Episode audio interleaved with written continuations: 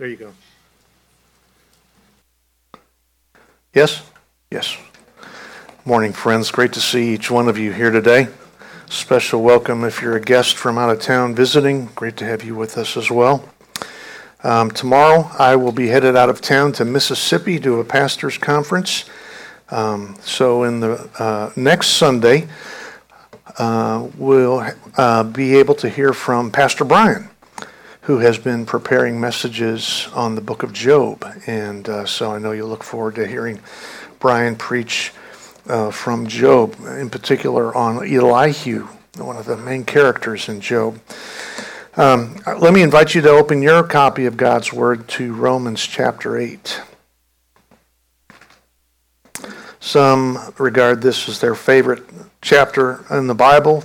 Some call it the greatest chapter in the Bible. I heard one person say that if they could only have one chapter in the Bible on a deserted island, it would be Romans 8, because it uh, describes our salvation from beginning to end. It is indeed a great chapter uh, and a great part of the book of Romans, and we want to zero in on three verses in this passage today. Um, but uh, to um, see these verses in their context, I want to read uh, what leads up to it. So I'm going to start in Romans 8 uh, 1 and read through verse 11. If you don't have a copy of the Word with you, there should be one under one of the chairs in front of you. I encourage you to grab that and follow along with us. Romans 8 1 through 11. There is, therefore, now no condemnation for those who are in Christ Jesus. For the law of the Spirit of life has set you free in Christ Jesus from the law of sin and death. For God has done what the law, weakened by the flesh, could not do. By sending his own Son in the likeness of sinful flesh and for sin, he condemned sin in the flesh in order that the righteous requirement of the law might be fulfilled in us who walk not according to the flesh, but according to the Spirit. For those who live according to the flesh set their minds on the things of the flesh. But those who live according to the Spirit set their minds on the things of the Spirit. For to set the mind on the flesh is death, but to set the mind on the Spirit is life and peace. For the mind that is set on the flesh is hostile to God, for it does not submit to God's law. Indeed, it cannot. Those who are in the flesh cannot please God. You, however, are not in the flesh, but in the Spirit, if in fact the Spirit of God dwells in you. Anyone who does not have the Spirit of Christ does not belong to him. But if Christ is in you, although the body is dead because of sin, the Spirit is life because of righteousness. If the Spirit of Him who raised Jesus from the dead dwells in you, He who raised Christ Jesus from the dead will also give life to your mortal bodies through His Spirit who dwells in you. God's holy and inerrant word. May He bless what we've read, and let's ask for His help once more as we dive into these verses. Do help us, Christ Jesus. Uh, give us attentive minds and hearts. Uh, open our eyes and ears to your truth. Uh, send your spirit afresh to illumine these three verses for us. Strengthen my throat and enable me to preach clearly, Lord God.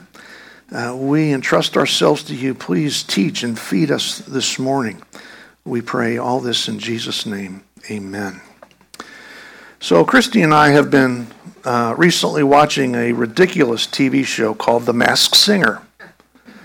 Uh, we watch it toward the end of the day when we're tired and need mindless entertainment, and believe me, The Masked Singer is the epitome of mindless entertainment. Uh, I cannot, I confess that when watching this, I am not redeeming the time. Uh, features assorted celebrities wearing these massive, ridiculous costumes to hide their identities. And one at a time, they come out on the stage and perform a song while a panel of judges tries to guess their identity. Eventually, the audience votes for their favorite, and the loser has to take off his mask and reveal himself or herself to everyone. Well, it would be a stretch to call verses 9 through 11 Paul's version of the Masked Singer.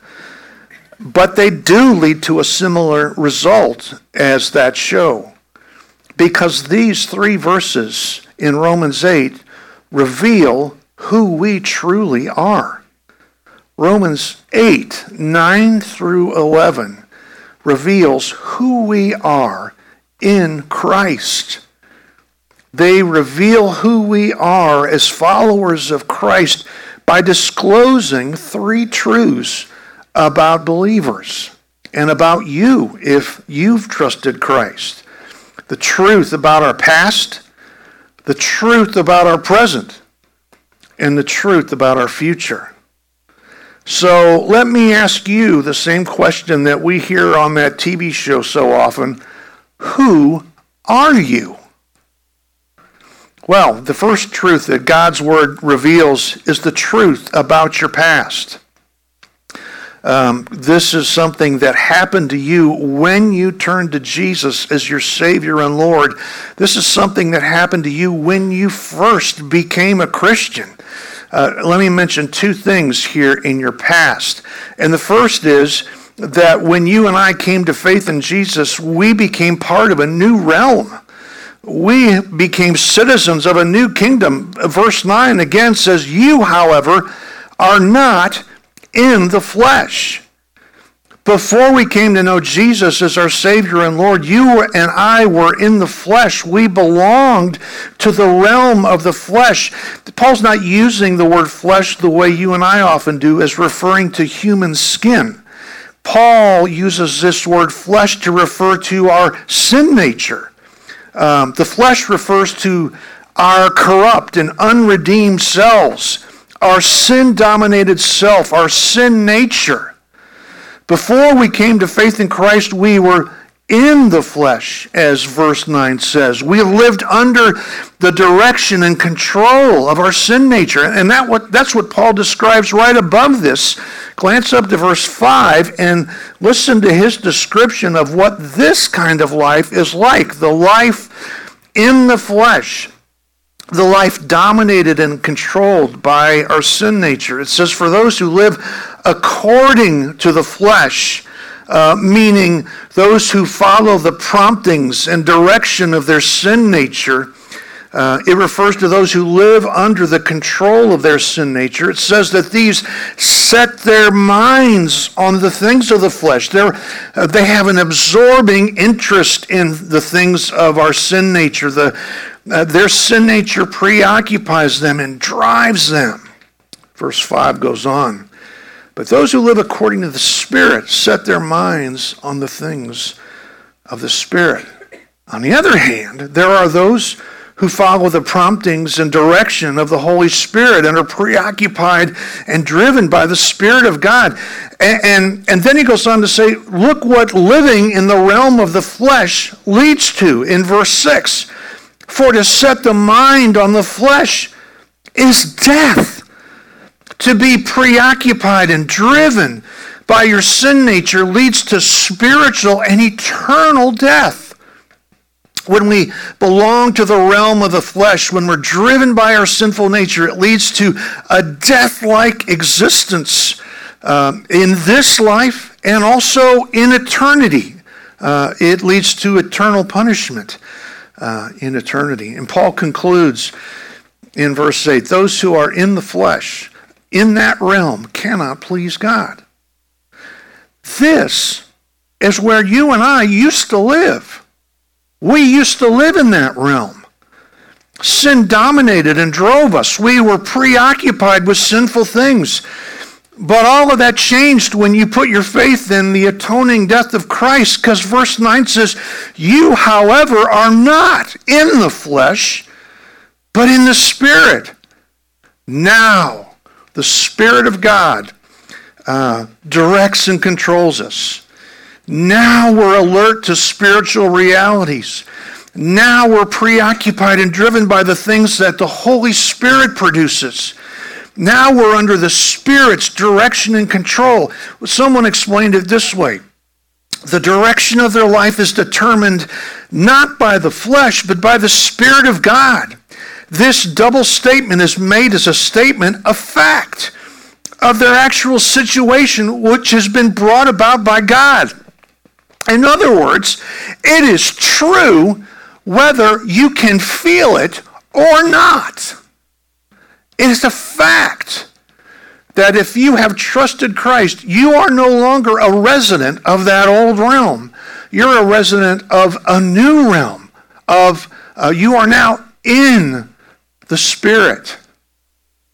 Of course, there are times we all admit, and I admit, uh, we're tempted to live that old way. But the fact is, when we came to faith in Christ as our Savior and Lord, we uh, entered this new realm. Listen to Paul uh, describe it in uh, the book of Colossians.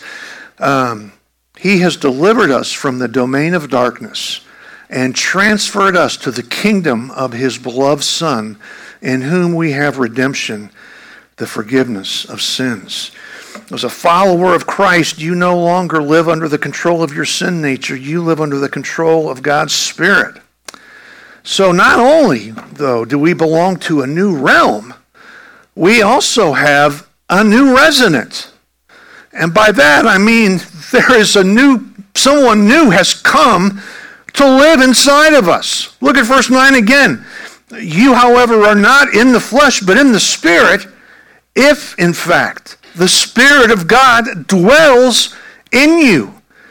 Uh, the word dwells is the word that we need to take note of there. It's a key term. It, it means, as it pretty much as it sounds, to live in, to reside in, to dwell. You call the place where you live your dwelling.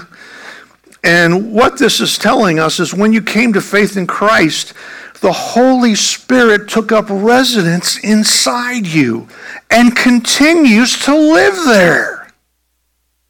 Now, I don't know if if we've been Christians for so long that this just puts us to sleep. But think of it this way the third person of the Trinity has come to reside inside you. And that should blow our minds that he dwells in us. Why, this is what Jesus promised to his disciples. And in John 14, he says, If you love me, you will keep my commandments, and I will ask the Father, and he will give you another helper, capital H, helper, to be with you forever, even the Spirit of truth, whom the world cannot receive because it neither sees him nor knows him. You know him, for he dwells with you and will be in you. This is also what Paul is referring to in this verse in 1 Corinthians 3. Um, do you not know that you are God's temple? And this refers to us both as individuals and as a gathered body. You are God's temple, and that God's Spirit dwells in you. He repeats this in chapter 6. Uh, the Spirit has become, as one writer says, a settled, permanent, and penetrating influence. Wow. This took place, according to the Bible, on the day of Pentecost in Acts chapter 2 when the Spirit descended on the disciples of Jesus as flames of fire. But now, look at what Paul says. Uh, the Spirit uh, came to live in you at the very moment you trust in Jesus as your Savior and Lord. Because of the last part of verse 9 says this anyone who does not have the Spirit of Christ does not belong to him. It's a very important sentence. There is no one out there who is a Christian and who goes without the Spirit of God if you have trusted in Christ as your Savior and Lord, the Holy Spirit lives inside you. It is the distinguishing mark of an authentic believer is, is this possession of the Holy Spirit. A genuine Christian has a new resident living inside of him or her. And that's God's Holy Spirit. And if God's Spirit lives inside you, there will be evidence that He lives there. There will be signs of life that He lives and indwells you. Listen to God word, God's word describe these signs in Galatians 5. You're familiar with these. But the fruit of the Spirit is love, joy, peace, patience, kindness, goodness, faithfulness, gentleness, self control. Against such things there is no law. Oh my goodness. You know, if, if uh, we were to flash our, our lives on the screen behind me, I, first of all, I would be, I wouldn't go for it. Um, we all blow it from time to time. Um, but the thing about it is, if you claim to know Christ and follow Him, does your life show these in, in increasing amounts? Haven't you known people who, who, who say they've been a Christian for a long time and are some of the grouchiest people on the planet? That should not be. And it should not be because the word gentleness and kindness. And so, if, if you know Christ and His Spirit really does live in you, there should be signs of life in your dwelling that He really and truly is there. And among them are these things. There was a. Um, story about a, the king of a particular country who was away often from his castle. But one day, a man working out in his field glanced up at the palace and, and said to his friend uh, next to him, It looks like the king is home tonight. And how do you know? he asked. And he pointed toward the, toward the royal house because when the king is home, the castle is all lit up. The castle is all lit up. When the, when the Spirit of God takes up residence in you, there will be signs that He is at home, that He lives there. Uh, there will be evidence that you belong to a new realm. There will be evidence that you have a new resident living inside you. So I ask you, is that the case with you? I mean, it's Easter Sunday. There's a lot of different people here. This is, for some of us, the only time of year you come to a church. And so I just want to ask plainly you claim to be a Christian. I mean, we're in the South. We're practically all Christians, right?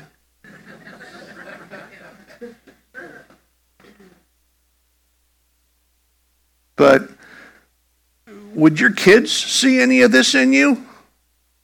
Wow. Oh, don't ask my kids. Okay, we'll ask your wife. Please, Lord, no, don't ask my wife. I'm picking on the guys now, but it goes the other way too. Are the lights on?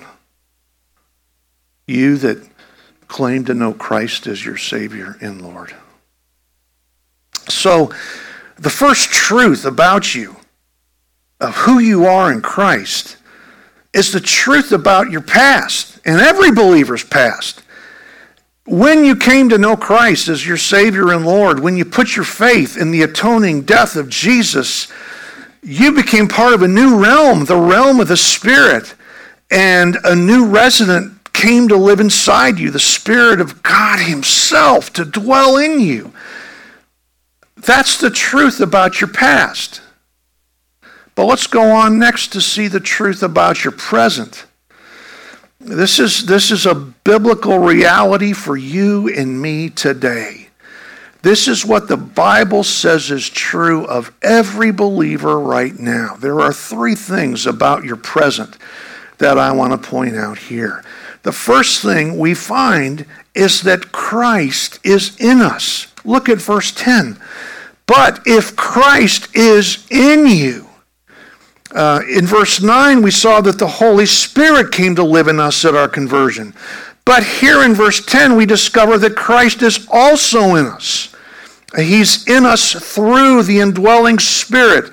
Christ himself is also present. This is regard, in regard to his divine nature. So put on your thinking cap for a, just a second. Christ was completely human and completely divine. He wasn't 50 50, he was 100 and 100%. Fully divine, fully human. No, I said he was human over here and he's divine over here. Fully human, fully divine. His human nature, where he is physically, we know Scripture tells us that he is seated at the right hand of the Father.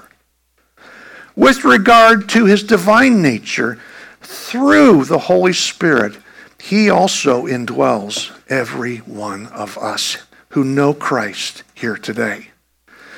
Uh, through the Spirit.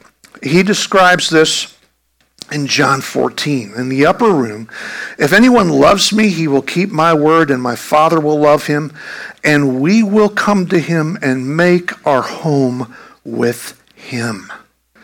Paul says it again in Galatians 2:20, I have been crucified with Christ. It is no longer I who live, but Christ who lives in me. He does this, he indwells us through the Holy Spirit. So we see the first thing about our present is that Christ is in us. This is true of you now if you know Christ is your Savior and Lord. It doesn't matter if it feels that way or not, it's true. The second thing we see is that our bodies are mortal. This we're very familiar with. Uh, our bodies are mortal, they're subject to death. Verse 10 goes on to say, But if Christ is in you, although the body is dead because of sin, by dead, Paul means that our bodies are subject to death and will eventually die. They're as good as dead. Unless, of course, Jesus returns first unless Jesus returns, we will all eventually experience death. And Paul says this is because of sin. He's referring to Adam's sin in the garden. Because of Adam's sin in Genesis chapter 3, all of creation has been subject to death and decay. And let me just stop here and say Genesis 3 is not poetry. Genesis 3 is narrative. It's not a metaphor, it's not a picture, it's a description of what took place. It's, it's, uh, anyway, yeah, it's, it's the real deal. It's in vogue to not believe that Genesis is literal uh, anymore. Um, but we are subject to death because of Adam's sin. And Paul mentions this in Romans 5. He says, Therefore, just as sin came into the world through one man, and death through sin, and so death spread to all men because all sinned. Adam was our representative of the human race. And, you know, uh, I'm sure we have all voted him out of office as our representative. Um, but because he was uh, the representative of the human race and he sinned in the garden, death eventually comes to us all. Our bodies are subject to death and decay. This is the second thing we see here that's true about our present. But there's one more thing, and this is really key, and that is that the Spirit gives life.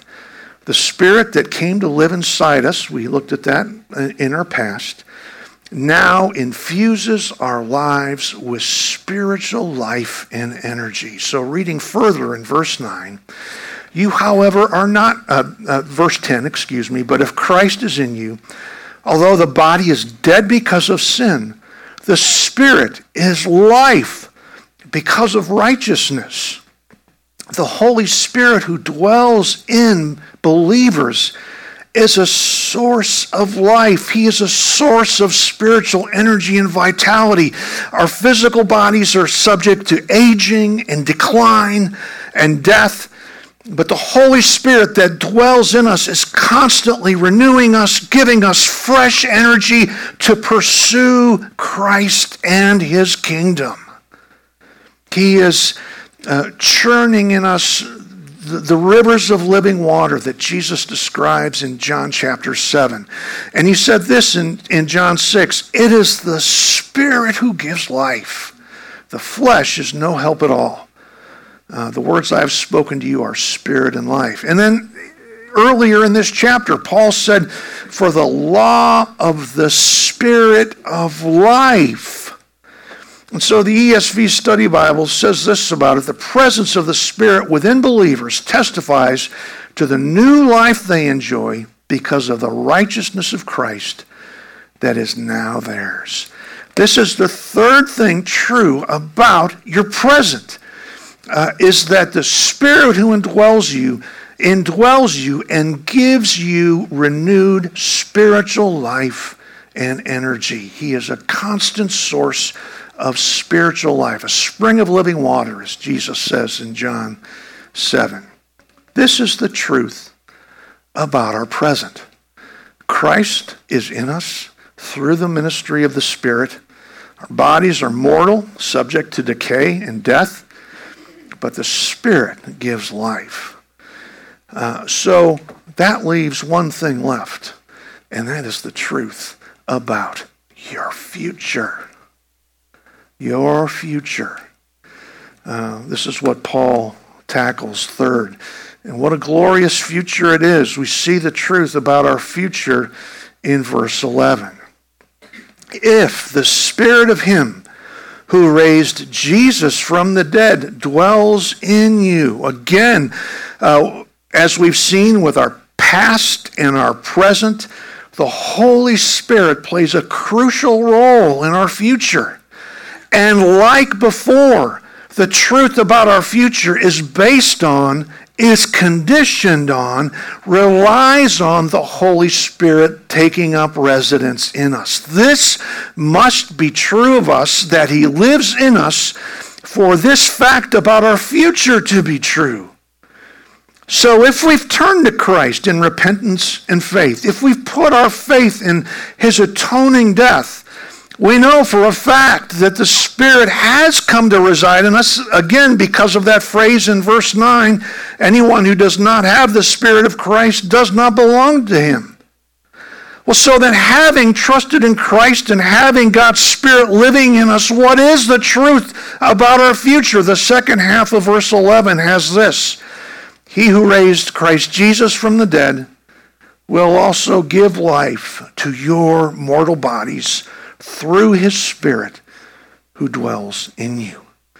The truth about your future is that you will be raised from the dead in the same way that Christ Jesus was raised from the dead. It's an amazing thing. And, and Paul, look at what he says. He's specifically referring to our physical bodies, our mortal bodies, our bodies subject to decay and death. Our physical bodies will be resurrected just as Christ's body was. God the Father will raise us anew through his Spirit. Uh, our physical bodies will be raised from the dead through the Spirit, through the Spirit's work. I think this resurrection is what Paul is describing in 1 Thessalonians 4. I think that 1 Thessalonians 4 is simply a fuller description, an expansion of the resurrection he's talking about here in verse 11. Uh, let me read that passage uh, to us in 1 Thessalonians 4.13 if you want to follow along there. And so he writes, But we do not want you to be uninformed, brothers, about those who are asleep. And that's a, a, figure of speech, a polite way of saying who are dead. That's common in the ancient world, not just among Christians, but among pagans. Sleep, um, death was referred to as sleep. So he's talking about people who've died and have been buried, of course. But we do not want you to be uninformed, brothers, about those who are asleep that you may not grieve as others do, who have no hope. For since we believe that Jesus died and rose again, even so, through Jesus, God will bring with him those who have fallen asleep. In other words, as Christ returns, He is bringing with him those who have died ahead of us.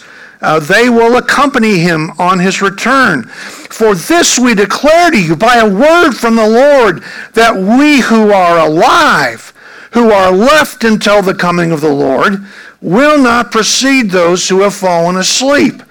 In other words, if we're still living when Jesus returns, uh, those who have died, their bodies will rise from the grave and they'll go first and we'll go second. Are you with me? Oh, it's tough. Verse 15 again For this we declare to you by a word from the Lord we who are alive, who are left until the coming of the Lord, will not precede those who have fallen asleep. For the Lord himself will descend from heaven with a cry of command, with the voice of an archangel, and with the sound of the trumpet of God, and the dead in Christ will rise first.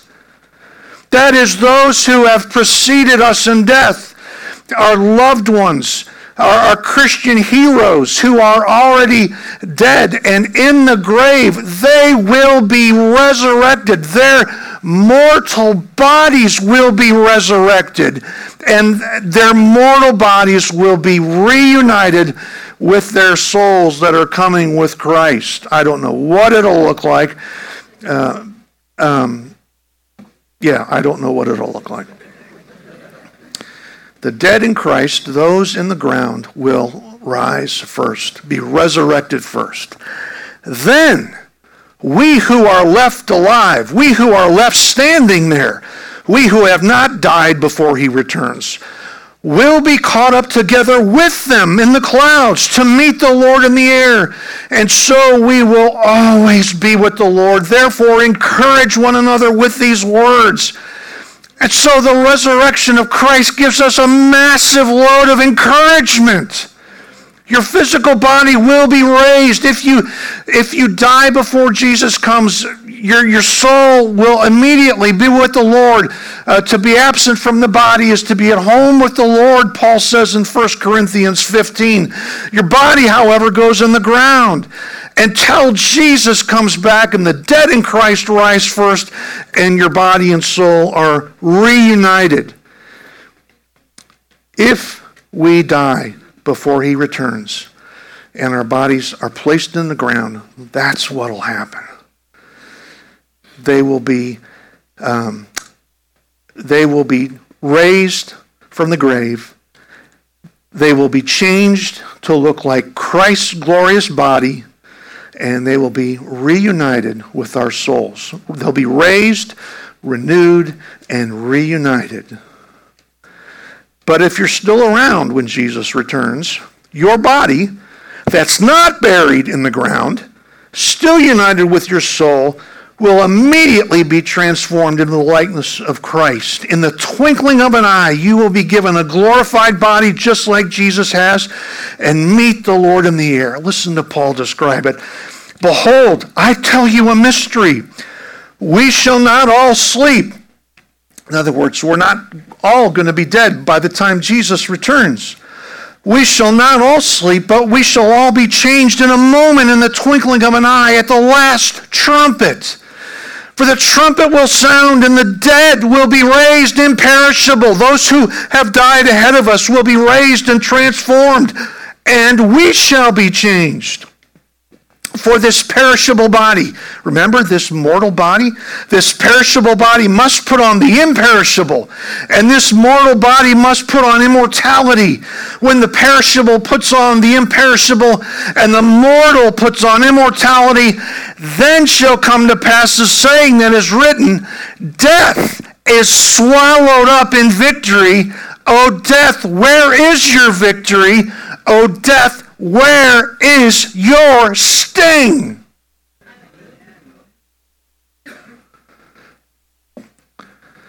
Now, we might not understand everything about our body and soul being re- reunited when Jesus returns, and that's fine. But we can grasp this. When Jesus returns, those who have died already will be resurrected just like Jesus was. And this is a great source of hope for us. all those who have put their faith in Jesus' atoning death on the cross will be raised from the dead like he was and spend eternity with him. Peter put it this way Blessed be the God and Father of our Lord Jesus Christ. According to his great mercy, he has caused us to be born again to a living hope through the resurrection of Jesus Christ from the dead.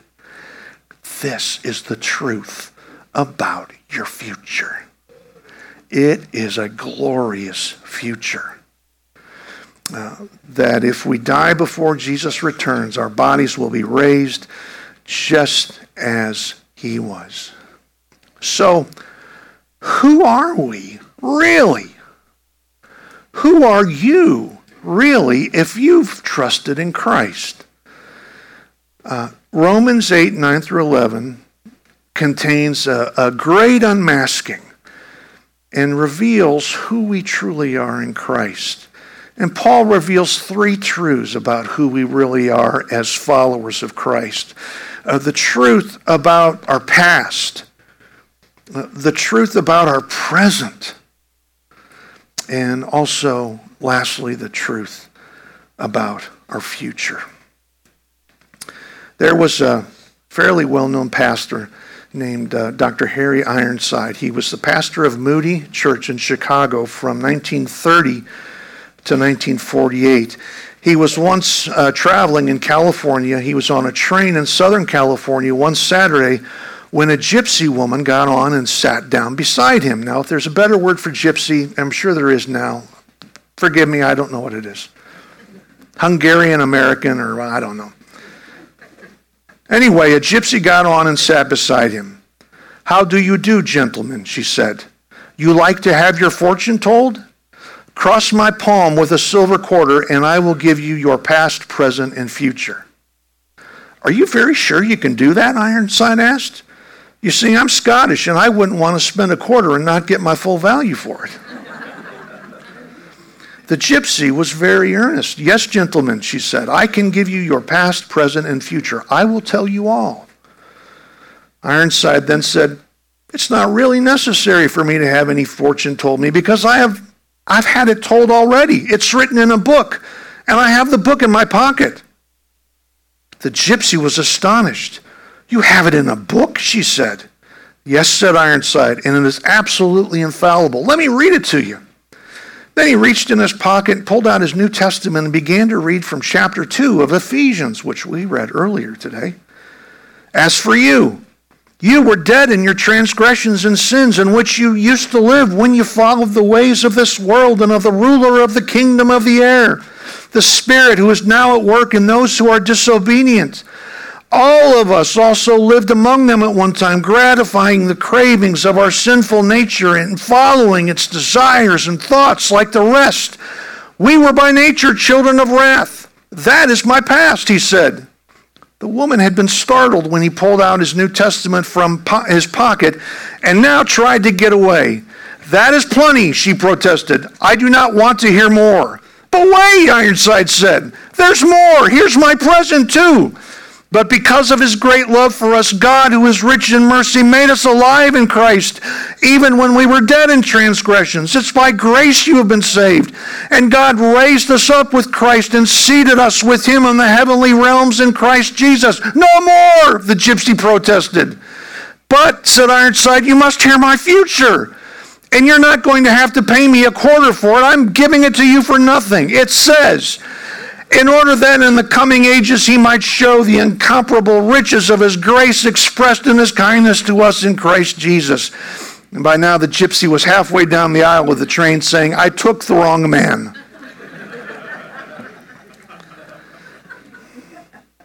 Our text is different from Ephesians 3, uh, 2, and the details vary uh, from what's said in Ephesians 2, but it's, it's essentially the same idea. Uh, we all have had our past and our present and our future altered. And all altered because of Christ's death on the cross and his resurrection and because of the Spirit who has come to live in us. So, friend, if you're not sure whether you know Christ as your Savior and Lord, I would love to speak to you after the service. If you want, or you can talk to one of our deacons, elders, uh, any one of our leaders would be happy to talk to you.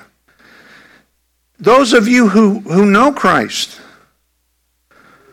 well, so are the lights on? You know, we can't slip back into those old habits. I'm asking you, are the lights on? Can people tell? Is there smoke coming out the chimney? Is that new resident uh, who has come to live in you, is he bearing fruit in your life? And those of you who know Christ and have experienced these things, you have great hope for the future. Because if you should die before Jesus returns, you will be resurrected. I believe it was Charles Spurgeon who said he hoped he could die before Christ returns because he wanted to experience the resurrection. Let's pray. Jesus, we're thankful for all that you have obtained for us. Father, thank you for Christ, our mediator. Thank you for sending your Son to pay for our sins. And thank you for raising him from the dead by your Spirit. Thank you, Spirit, that you have come to take up residence in us, that you uh, indwell us, that you influence us and control us. May we submit to how you lead and direct our lives. Jesus, we ask all this in your precious name. Amen.